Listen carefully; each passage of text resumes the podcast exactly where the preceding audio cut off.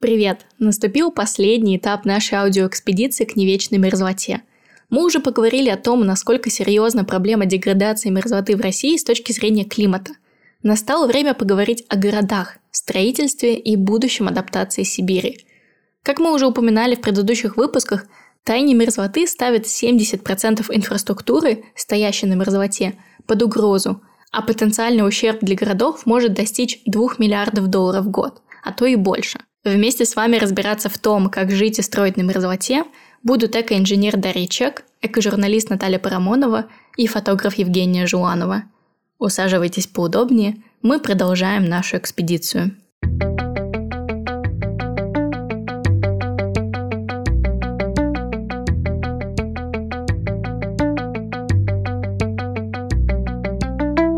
Мерзлота, ее проблема в том, что во-первых, во всем мире на ней никогда ничего не строили из э, такого серьезного. Но строили максимум, что строить на мерзлоте, допустим, тех же э, на той же Аляске или в северных Канадах, это трубопроводы. То есть трубопроводы, которые, в общем-то, ну, они из-за таяния мерзлоты, они рвутся, их чинят, соответственно, они снова рвутся. И, в общем, это такой постоянный процесс. А поскольку в Советском Союзе догадались построить целые такие промышленные районы и жилые э, кварталы на мерзлоте, то это как раз, как раз позволило взглянуть на нее новыми глазами, то есть и понимать, что мерзлота с одной стороны, то есть когда она хорошо работает, она помогает, допустим, удерживать вот такие огромные строения, но с другой стороны, когда она начинает отступать, то все начинает проседать и очень быстро рушится. То есть есть вот очень много кадров про то, как э, в городах европейской, ну не европейской, там мерзлоты практически нет, а вот сибирской Арктики, то есть там под половиной дома мерзлота тела, потому что ее там не, не охраняли от отопления того же, и полдома рухнуло. Другая половина дома стоит как новая. То есть вот это вот свойство мерзлоты, оно, в общем, такое амбивалентное, я бы сказал. Глеб, как там в Салихарде? Это прям заметно? В прошлом году дом, значит, сошел со свай. Ну, такая довольно старое, старое, старое деревянное строение. Кстати, прям недалеко от меня. Прям видно, что покосившаяся, то есть часть дома как будто прям действительно такая упала. В тундре заболачивание, ну, наблюдается какой-то термокарст где-то развивается, то есть формирование озер, каких-то мелких водоемов, ванн, таких пруд, прудиков. А, соответственно, местное население ну, перестает водить а, оленей там прошлое троп, тропами, которыми оно водило всегда. Вынуждено обходить какие-то участки, которые более заполочены, чем обычно. Но на самом деле а, мы э, в этом году будем конференцию здесь проводить, и мы хотим, да, пригласить коренное население, чтобы оно высказалось. У нас э, недостаточно еще понимания о том, как, какие они именно неудобства испытывают. То есть ученые ездят там, смотрят, конечно. Ну, а так, да, но тут коренное население участвовало вот в этих, скажем так, документировании мест э, воронок газового взрыва, которые, ну, тоже, в общем-то, связаны с с выделением газов из мерзлоты довольно таким катастрофическим процессом. Павел, а где еще есть проблемы, связанные с мерзлотой? Не только же в России. Что, например, насчет Канады? Там, э, в принципе, они тоже есть, но проблема в том, что, конечно, у нас, во-первых, эм, города высокие в прямом смысле этого слова, то есть у нас есть высотная застройка. Если мы будем брать э, Аляску, то, например, города типа Фейрбэнкса, который, кстати, один из самых загрязненных, к сожалению, городов Соединенных Штатов, там, где замечательный университет находится, полярный, а там самый высокий дом в городе – это, в общем-то, само здание университета. А в центре города выше трех этажей строить нельзя, потому что сейсмическая опасность. Ну и вся Скандинавия, она, в общем, такая, скажем, частные дома, они редко бывают высокими. А у нас прям такие вот гиганты там и Мурманск с его микрорайонами на холме, и Норильск, и Воркута, и все, что хотите. Зачем вообще финским ученым изучать мерзлоту? Это научный интерес или они планируют осваивать финское заполярье? Университет Хельсинки, на мой взгляд, кстати, это одно из самых в, в мире наиболее сильных научных подразделений, которые занимаются в том числе полярным климатологией, метеорологией и связью с качеством воздуха, то есть особенно там с загрязнением, допустим, черным углеродом или другими микрочастицами, они, естественно, не пропускают таких вот исследований мимо себя. И мне кажется, это нормально. Ян, что скажете?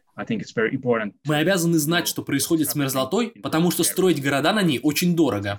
Но, я думаю, дешевле построить хорошо, чем просто строить на обум. После исследований в Канаде и Аляске мы пришли к выводу, что поддерживать дороги на мерзлоте в 8 раз дороже, чем обычные дороги в других регионах. Но если изначально строить дороги правильно, то в будущем их будет проще адаптировать к меняющейся мерзлоте. Вот мои коллеги в прошлом году набурили 80 скважин под домами Салихарда, чтобы представлять вообще, что, во-первых, состав, проверить как бы изыскание и понимать, какая там сейчас температура и, соответственно, несущая способность грунтов. А, ну, скажем так, предпринимаются попытки к тому, чтобы все держать под контролем и, соответственно, чтобы, безопас... чтобы жизнь, жизнедеятельность населения была в безопасности. Чтобы безопасность была в безопасности, да. Чтобы жизнедеятельность населения была в безопасности. То есть за изучением мерзлоты стоит целый комплекс причин. И экономика, и безопасность, и здоровье, и будущее планеты. Давайте начнем погружение в градостроительство на мерзлоте. В чем сейчас заключается основная проблема?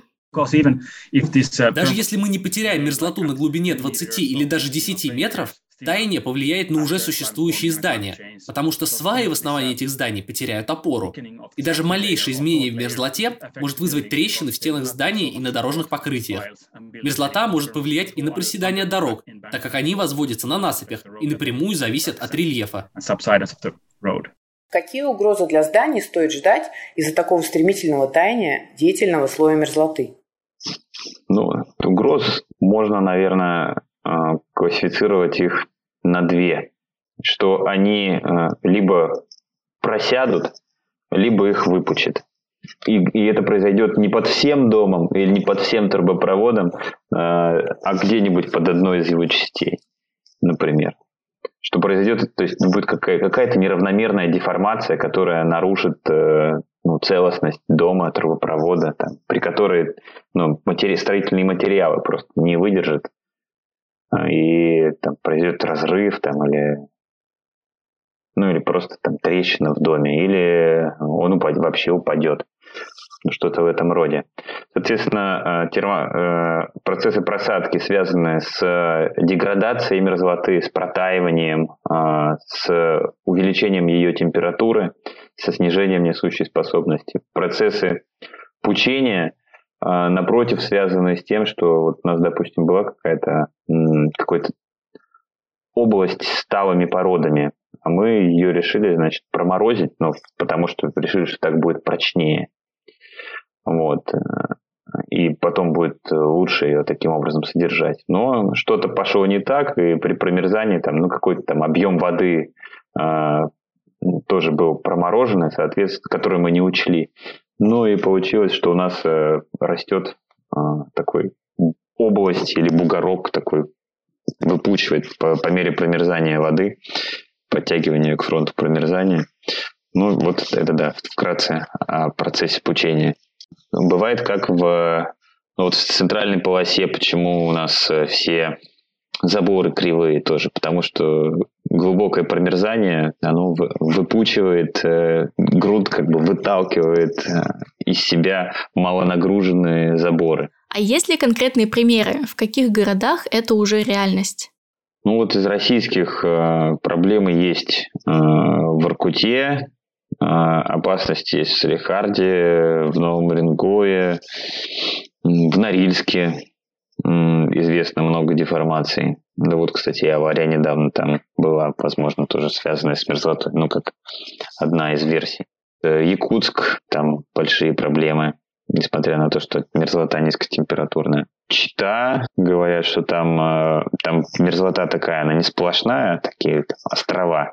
Говорят, что 80% э, зданий, которые построены там на мерзлоте, уже тоже деформированы. Не знаю. Ну, то есть, э, есть проблемы, есть практически. Когда есть мерзлота, все равно так или иначе ну, есть какие-то проблемы. На самом деле, когда ее нет, наверное, тоже в коммунальном хозяйстве всегда найдутся какие-то проблемы. Yeah, well, that's true because it's well known that, uh... Все эти проблемы давно известны. В некоторых городах России 60 или даже 80% зданий повреждены из-за таяния мерзлоты. Но тут на мерзлоту повлияло не изменение климата, как вы могли подумать, а сами здания – Процесс стройки на мерзлоте напрямую влияет на тепловой режим почвы. Если он нарушается, то мерзлота начинает оттаивать, а земля проседать. Это приводит к повреждению зданий и дорог. То есть нельзя сказать, что это все будет происходить только из-за изменения климата. Это новый фактор, который будет больше влиять в будущем. В общем, любая стройка влияет на земную поверхность. В этом как раз и заключается проблема. Есть некая ирония в том, что 45% нефтяных и газовых ресурсов располагаются именно в зонах таяния мерзлоты. Это, кстати, данные из вашего исследования, Ян. То есть, чтобы иметь возможность безопасно получать нефть, нужно перестать ее сжигать. Как таяние мерзлоты влияет вообще на промышленность?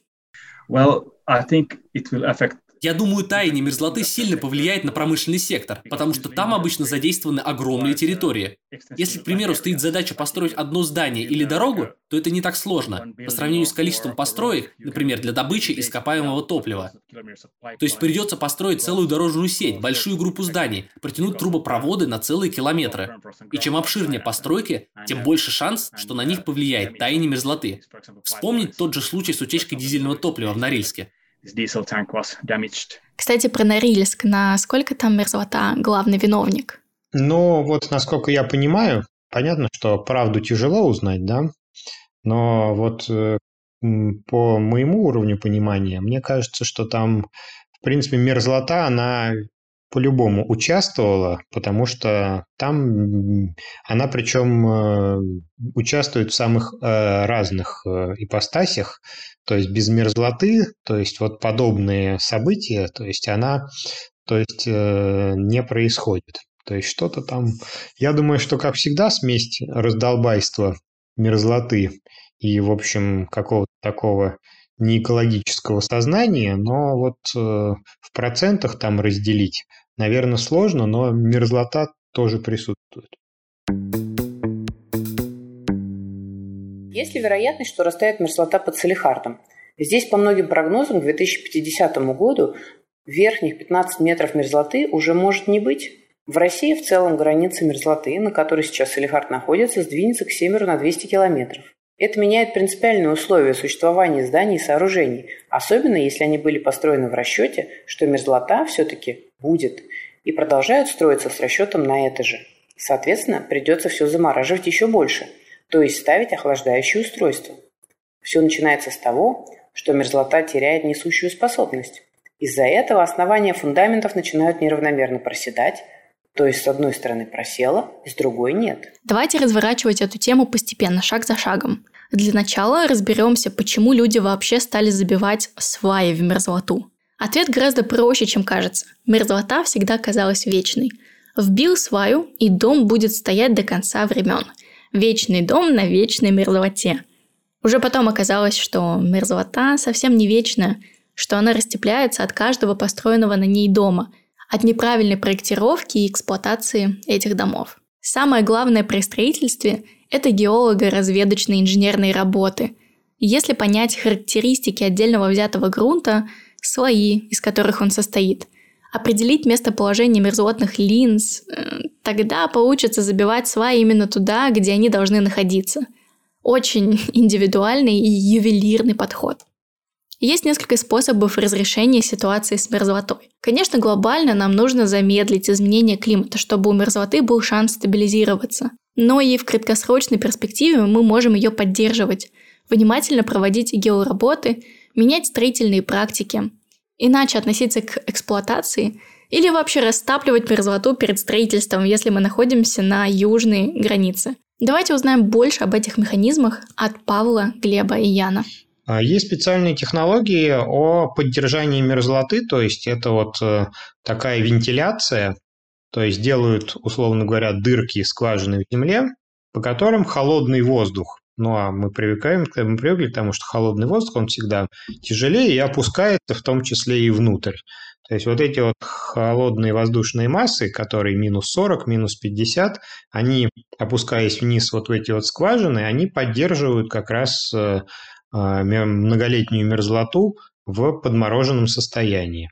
А, с помощью воздушной скважины осуществляется возможность не размораживать вечную мерзлоту, а наоборот ее таким образом поддерживать в изначальном состоянии. И эта технология известна уже, я думаю, более 20-30 лет. То есть если, например, в Салихарде, я думаю, тоже, но в Норильске все Э, подвалы, они продуваемые как раз для того, чтобы дом не оказывал теплового воздействия на ту землю, на которой он стоит. И забегая вперед, это работает. То есть есть совершенно уникальное строение. Это строение э, вот Норильской больницы, которую построили югославы в конце 80-х. То есть это 17-этажное строение огромное, то есть которое стоит на сваях в многолетней мерзлоте. И вот путем правильной эксплуатации оно до сих пор работает на полную мощность. То есть такие технологии, они оправданы. А это будет достаточная адаптация в ближайшем климате для этих городов? Ну, как минимум, э, для того, чтобы они сохранились э, в текущей ситуации, да. То есть это, во-первых, должно соблюдаться. Знаете, это как вопрос с э, масками и коронавирусом. То есть если все правильно носят маски, значит, то это работает. Также и там, если каждое здание правильным образом, таким образом охлаждает ту землю, на которой она стоит, ведь мерзлотную, то тогда это работает. Если есть какие-то нарушения, то есть, то, естественно, все работает не так гладко. Есть ли еще примеры подобных техник? Да, при, принцип, в принципе, он э, такой вот одинаковый, то есть не давать именно антропогенному воздействию влиять на мерзлоту. То есть это значит, что ее, во-первых, нужно вот такими в зимний период охлаждать, а в летний период сильно не давать ей разогреваться для того, чтобы сезонный вот этот вот слой оттаивания, он был не очень большим. То есть, ну, например, даже вот на Норильске летом, хотя, казалось бы, лето достаточно короткое, то есть все-таки до полутора метров оттаивает, то есть в, в верхних горизонтах. И вот э, если грамотным образом летом не давать этому всему сильно оттаивать, а зимой проветривать и не давать туда проникать влиянию городского, допустим, центрального отопления, то есть наши города, они все находятся на центральном отоплении. Окей. Это что касается уже построенных домов. А что делать, если нужно строить новые? В основном используется строительство на сваях. Как теперь обходятся инженеры? Чем глубже находится мерзлота, тем э, глубже надо забивать сваю. Ну или там свая должна быть толще. Есть такое понятие, как сила смерзания. А именно она, а, они отвечают за поддержание свай в стабильности. Соответственно, чем больше мы увеличим площадь смерзания, тем больше будет эта сила. Ну и, соответственно, ну еще там, конечно, зависит от температуры мерзлоты, от э, пластичности грунта, ну, в общем, от многих других физических показателей самого грунта. Но, э, да, свай самой тоже. А, и мы забиваем ее как можно глубже именно для того, чтобы увеличить эти силы смерзания. А вот а сверху, значит, на сваю, нам сколько их нужно, этих сил смерзания? Ну, столько, чтобы могли выносить какую-то определенную нагрузку от дома, да, например, которая на, ней, на нее поставлена. Вот нам нужно достичь какого-то такого равновесия, чтобы эта свая была там на месте, чтобы сверху на нее действовала такая же нагрузка, там, как э, сколько сил смерзания на нее к ней приложено. Вот э, в Салихарде в большинстве случаев сваи забивают развиваются на 10 метров. А в некоторых случаях, к сожалению, уже мерзлоты на этой глубине нет. Ну, в идеале должна была быть. Недавно начали применять рифленые сваи, имеющие большую площадь смерзания с грунтом, при той же глубине заложения, что и гладкие сваи. Понятно, что одну и ту же конструкцию нельзя применять для всего Крайнего Севера, ведь климатические грунтовые условия различны. Если в Якутске 40 лет назад 10-метровые сваи считались глубокими, то сейчас сваи заглубляют на 15-16 метров. Создавая запас прочности, увеличивая площадь смерзания у висячих свай, мы уходим от опасности разрушения зданий. Но одна из других серьезных проблем при строительстве на севере – это бетон, который начинает крошиться от значительных колебаний температуры. В результате в сваях и других железобетонных конструкциях обнажается железная арматура, которая начинает ржаветь и разрушаться – но все не так плохо. В ответ на этот вызов появляются и разрабатываются новые марки бетона, а в дорожном строительстве начинают применять пластификаторы и другие добавки, которые позволяют выдерживать суровые условия с большими амплитудами температур. Конечно, если мы говорим про изменение климата, про уменьшение деятельного слоя и таяние поверхностного слоя мерзлоты одновременно, то в таких условиях можно забить сваи достаточно глубоко. Изменения на поверхности мерзлоты будут не так катастрофичны для строительства. А если мерзлоты в грунте не так много, то перед постройкой ее можно, например, растопить. Естественно, это не дешевый процесс, и чем толще мерзлотный слой, тем меньше смысла этим заниматься. С другой стороны, если строить на коренной породе, то мерзлота никак не влияет на здание, разве что на температуру. Nothing happens то есть нам нужно полностью пересмотреть наш взгляд на градостроительство и искать более удачные условия для наших городов?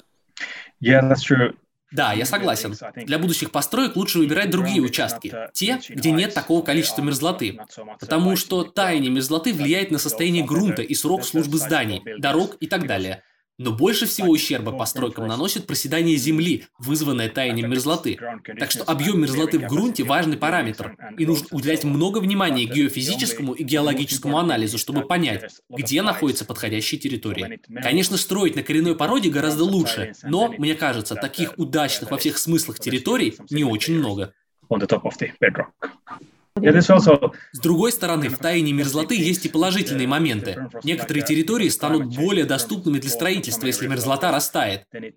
Но там есть и другие параметры, которые придется учитывать, например, гидрологические. В процессе таяния мерзлоты больше воды просачивается вглубь грунта, и поверхность становится суше. Я упомянул ранее одну интересную мысль, что на мерзлоту под городами влияет не потепление, а неверное эксплуатирование зданий. На самом деле есть несколько якутских исследований, которые пишут о том, что основная проблема с растеплением грунтов в городах – это неправильное проектирование и эксплуатирование на таких грунтах. То есть неправильно работающее подполье. Для природы дом – это батарея, излучающая тепло. Задача градостроительства заключается в том, чтобы построить дома так, чтобы тепло не растепляло грунт, на котором они стоят – для этого применяются всякие пассивные охлаждения, приветриваемые подполья или принудительное охлаждение термостабилизаторами. Но это все может не сработать, если допускать ошибки при проектировании и эксплуатации. Построили дом вроде хорошо, стоит и 10, и 20 лет, а потом возвели сбоку пристройку, она повлияла на тепловые потоки, бам, и эта часть здания начала коситься. Такие ситуации не редкость. В Якутске, в Иркуте Глеб, а какие у нас самые южные города с мерзлотой? Хороший вопрос, надо посмотреть. Ну, наверное, Чита, наверное, все-таки. Может быть, Тува, э, может быть, в Тыве что-нибудь еще южнее. Но Алтай, в принципе, в горах есть мерзлота тоже. И как они справляются? Да нет, вы знаете, просто там уже принципы строительства иные. Там, где самые юга, там предпочитают мерзлоту просто оттаивать. Что зачем с ней возиться, потом пытаться ее сохранять как-то, чтобы она еще влияла на стабильность. Она такая сама по себе нестабильная, особенно на южной границе. Поэтому там ее просто оттаивают и все. Мы достаточно много говорили о том, как деградация мерзлоты ставит под угрозу почву под нашими ногами, разрушает здания, делает климат еще теплее. Но как сами города влияют на мерзлоту? Не топим ли мы мерзлоту городами-миллионниками? На этом этапе экспедиции мы постарались собрать все ответы на главный вопрос – а виноваты ли города в тайне мерзлоты? Павел, прежде чем начать разговор о влиянии городов, нам нужно разобраться с термином «городской остров тепла». Как он появился? Это замечательная история совершенно. Это еще более чем 200 лет назад, в 1818 году, как легко догадаться, два года назад э, были большие празднества, была опубликована первая работа по городской метеорологии, и как раз она касалась острого тепла Лондона. Э, Люк Ховард – это тот, кто, кстати, придумал название облаков. Вот когда вы идете и говорите, какие красивые кучевые облака, или там какие омерзительные кучево-дождевые облака нас сейчас зальет. Вот это вот, вот это вот все, вся терминология, которую и придумал Ховард, но кроме этого он еще, как все ученые того времени, естествоиспытатели, он увлекался исследованиями всего, что было вокруг него.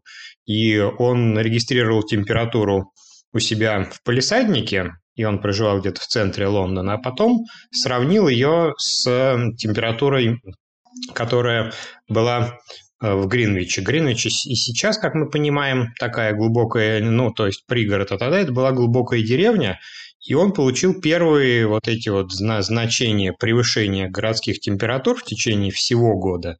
Не только там летом или зимой, там, а в течение всего года. И так прикинув, он помозговал и понял, что это, скорее всего, от того, что э, ну, какая-никакая тогда была в городе, в принципе, развита и промышленность, и перехват солнечной энергии зданиями, и вот, видимо, потому что он был англичанином, он так это и назвал Urban Heat Island, то есть что в переводе означает «городской остров тепла», и это так и прижилось. То есть города создают свой собственный микроклимат, когда меняют экосистему на бетон, асфальт, многоэтажки, заводы. Территория города всегда теплее территории региона вокруг него примерно на пару градусов Цельсия. Теперь давайте обсудим, как изучают мерзлоту в разных городах Сибири и как эти города решают проблемы, связанные с мерзлотой. Павел, вы были во многих экспедициях. Что интересного изучили? Так получилось, что сейчас э, вот уже 7 лет мы в основном занимаемся зимним сезоном, потому что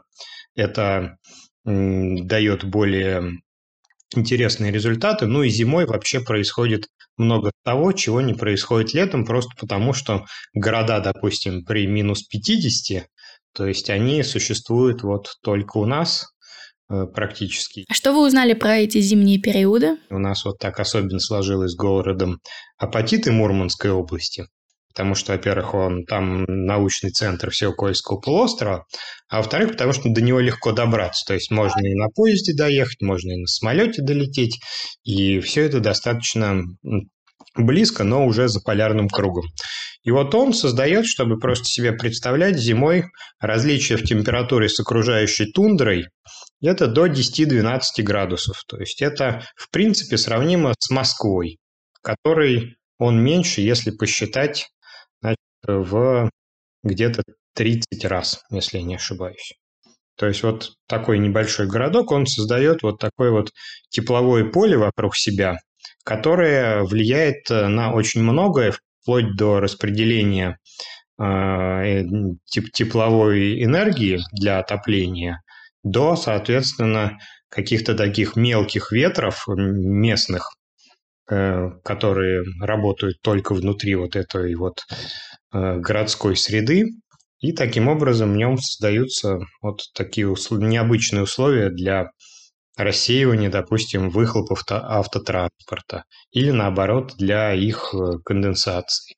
Ну и простой пример, то есть поскольку у них аэропорт расположен в тундре, и основная измерительная станция находится там, когда местные слышат, что на ней минус э, там, 35 или там минус 30, а в городе у них на 10-15 градусов теплее, они, естественно, одеваясь тепло, выходя, смотрят и говорят, ну, опять, конечно, эти метеорологи врут, ничего-то они не умеют, и вообще в окно бы смотрели, а причина как раз в том, что ну, вот такие вот огромные контрасты, они создаются только в городах типа Москвы. Москва, кстати, тоже один из лидеров на, среди мировых столиц. Она создает вокруг себя тоже такие очень интересные климатические эффекты. Если пофантазировать, то вот так вот и зачем это надо, и абстрагироваться чисто от фундаментальной науки, то понимаете, как население растет, и изменение климата, потепление климата делает э, более южные регионы менее дружелюбными к проживанию. Если мы даже не будем говорить о чисто российских каких-то таких э, плюшках, которые можно будет получить, а это как минимум открытие все-таки круглогодичное, например, Северного морского пути, если на котором потребуется организовывать новые населенные пункты. То есть это станции дозаправки, это, э, допустим, аэропорты и аэродромы, которые будут обеспечивать вот эту вот логистику, то их, естественно, придется каким-то образом, во-первых, строить грамотно, чтобы туда кто-то жить поехал и не замерз сразу же. А во-вторых, э, еще создавать там, ну, более-менее, насколько это возможно, комфортную среду. И вот такие вот микроклиматические исследования, они как раз помогают планировать вот эти вот новые северные города к наилучшей выгоде и тех, кто строит, и тех, кто проживает. Потому что раньше они строились э, по наитию, и есть примеры, допустим, вот тот же город Топотит, который удачно спроектирован, который находится на холме, и поэтому качество воздуха у него высокое, а есть и неудачные. Вот на Аляске Фейрбенс, который заселялся с реки и поэтому расположен в такой долине, он э, является одним из лидеров штатов по проблемам э, с легочными заболеваниями, особенно в зимний период, потому что там очень грязный воздух. То есть мы привыкли, что урбанистика – это в основном такая болтовня, то есть и, в общем, у каждого своя концепция, но вот как раз эм, именно такие микроклиматические различия, они помогают, допустим, урбанистике северных регионов, то есть исходить хотя бы из каких-то определенных и точных водных, то есть как э, сделать идеальные города, чтобы в них людям было приятно, и они не страдали там вахтовым методом, а, в общем-то, как-то так и дышали достаточно чистым воздухом, и, в общем, получали там какое-то такое удовольствие проживания. А как прошла поездка в Норильск? Как всегда, нам повезло, то есть там был первый зимний день, то есть мы только вышли с самолета такие все из себя московские, не выспавшиеся, поспавшие в масках, ну, все, что можно придумать.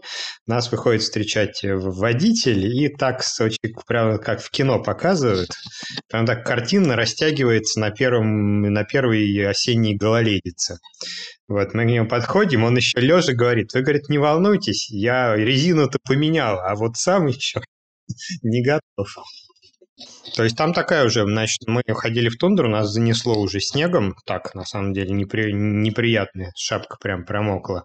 Вот, то есть первый зимний день, и все, у них уже зима такая. А что вы туда ездили? Устанавливать метеостанции? Нет, проверять наоборот, наоборот, соответственно, проверять, как все работает, и там результат был не, не очень обнадеживающий, то есть кое-что пришлось привести обратно, но мы верим, что все будет хорошо. А что пошло не так? Ну, просто оборудование при минус 50, оно иногда отказывает. Люди вот они не отказывают почти никогда, особенно местные, а вот оборудование бывает. А как, э, вот, как выглядит эта станция, которую вы установили? Там, какой там набор оборудования, что она все-таки измеряет и куда передает данные? Да, мы используем, э, вот, эм, так скажем, самые надежные из имеющихся а, полупрофессиональных станций. Полупрофессиональных, потому что, ну, в общем, цены вот на профессиональные, которые работают э, в таких условиях, то есть они начинаются, в общем, от 1-2 миллионов, то есть, в общем, учитывая, что станция обычно стоит в неохраняемом месте, да, то есть это, в общем, некоторый риск. То есть, если у вас на металлолом срезали станцию за 80 тысяч и за полтора миллиона, это, в общем, ощутимо для бюджета. То есть, мы используем э, вот такое вот не очень дорогое, но надежное оборудование, которое, в принципе, мы уже можем починить э, отверткой практически в любом состоянии. И мы знаем, что вот все слабые и сильные стороны, то есть мы измеряем метеорологию, то есть это температура воздуха, влажность, скорость ветра, иногда солнечное количество приходящей ультрафиолетовой радиации, то есть на особых раскидываем вот э, микросети, то есть у нас там одновременно, допустим, измеряют около 60 микродатчиков, и мы получаем вот прям по микрорайонам вот эту термическую карту. То есть они совсем маленькие, то есть они практически незаметны, и их э, вот, тоже на металлолом не сдают. И одна из главных проблем – это, конечно, осуществление без эм, беспрерывной передачи, допустим, по GSM-каналам, то есть не спутниковым, а через сотовую связь вот на сервер. Потому что когда то есть, наступают такие серьезные ну, холода, то есть, ну вот, например, там станции у нас переживали минус 45, минус 47, то тут, в общем, поскольку ничего не гарантировано, может замерзнуть. Может замерзнуть и отмерзнуть и заработать снова. А может так, что придется, соответственно, ехать там опять с отвертками. Ну, это похоже на передатчики на птиц, да, ставят, а вы на, на города. Только птиц больше, да, птиц больше, они кусаются. Я, кстати, датчики на птиц тоже ставил. И что стало известно после всех этих измерений? Все-таки виноваты ли города в тайне мерзлоты?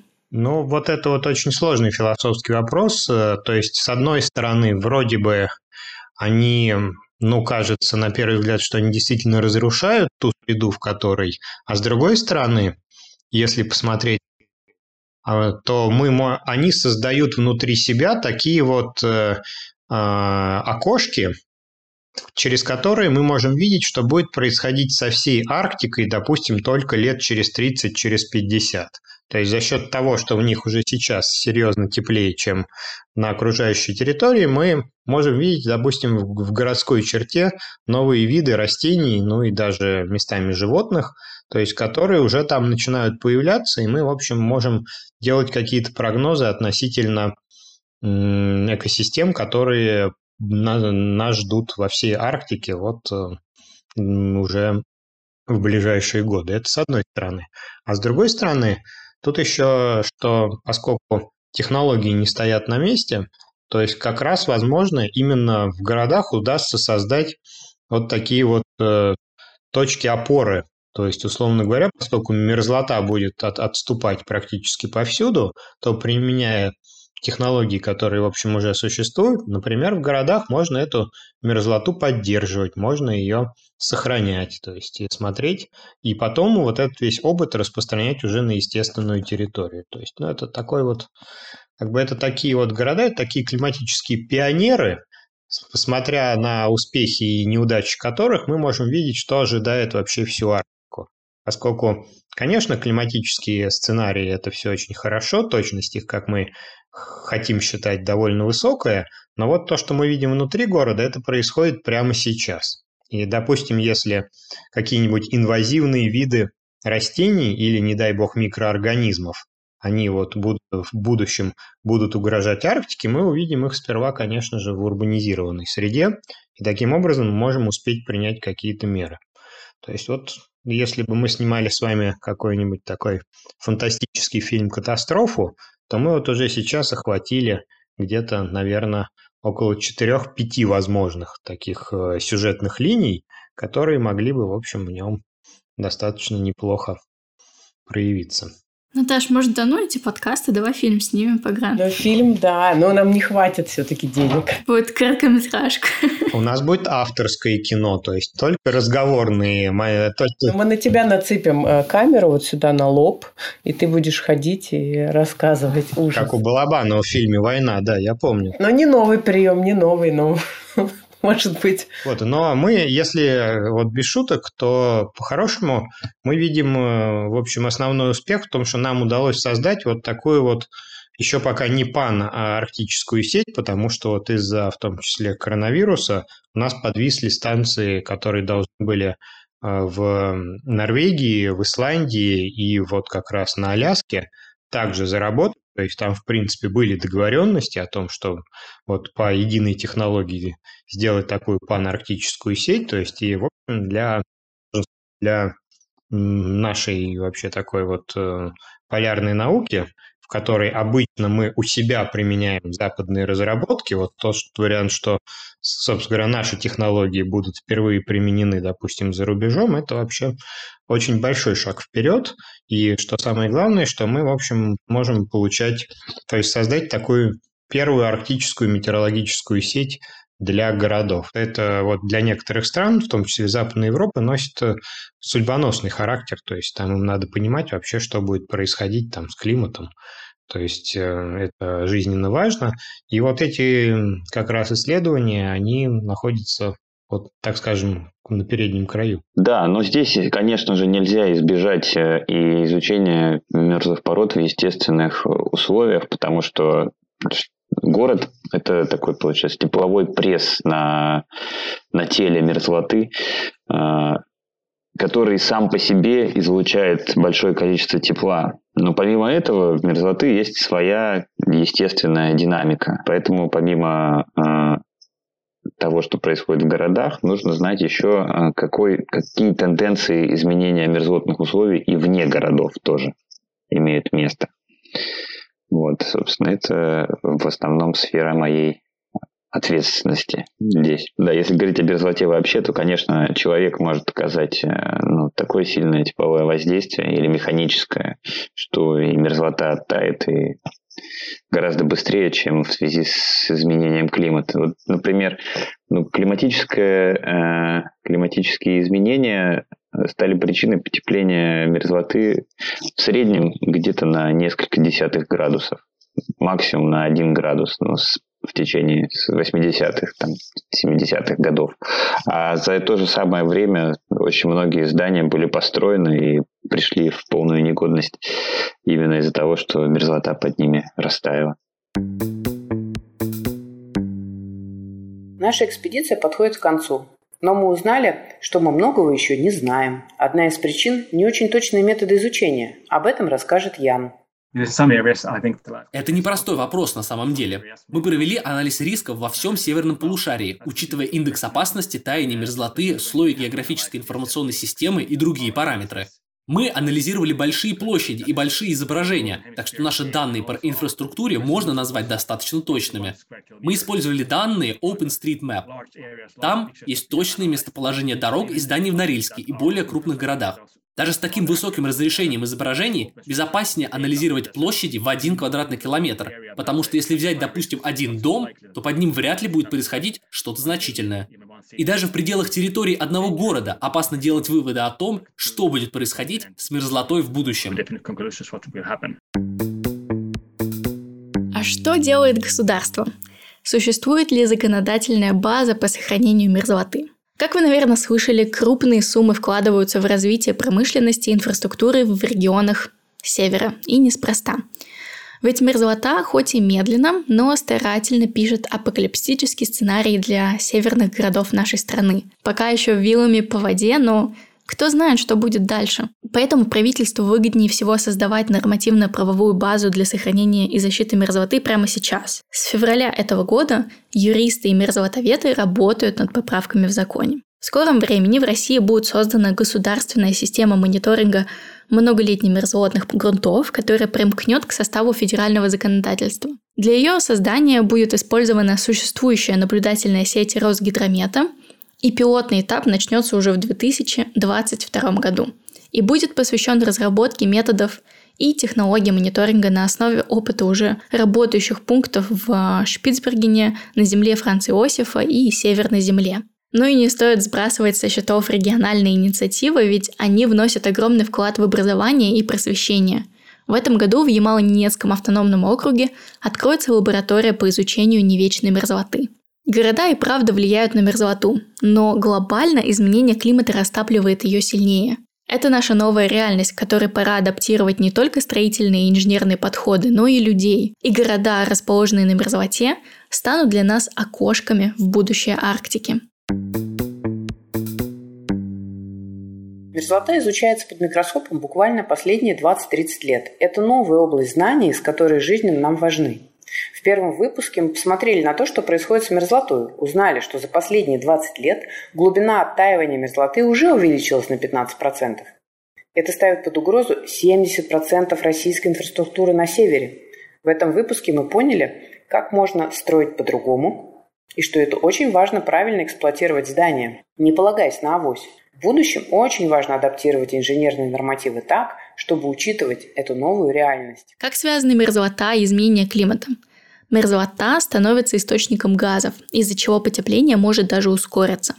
Сценарий, по которому пойдет развитие событий, зависит полностью от наших действий в ближайшие 20 лет. Чтобы узнать, что можете делать лично вы, переходите на наш сайт немерзлота.ком, читайте статьи и погружайтесь в материалы по теме. Образование, действие и адаптация – наш главный шанс замедлить климат и не дать мерзлоте растаять еще быстрее. Станьте более осознанными потребителями и специалистами. Теперь вы знаете, что рассказать друзьям, если они начнут поднимать тему освоения Сибири. А что вам запомнилось из сегодняшнего выпуска больше всего? Оставляйте свои впечатления на любой платформе, где вы слушаете этот подкаст. Подписывайтесь на нас, чтобы не пропустить следующие выпуски и ставьте звездочки, лайки и пальцы вверх чтобы как можно больше людей смогли дотронуться до мерзлоты. С вами в экспедиции была Дарья Чек и Наталья Парамонова. Фотографии делала Евгения Жуанова, текст писали и редактировали Марго Скоробогатова и Мария Яцек, монтировала Николай Сладков. Благодарим всех исследователей и ученых, которые стали героями наших выпусков – а также Европейскую федерацию научной журналистики за предоставленный грант.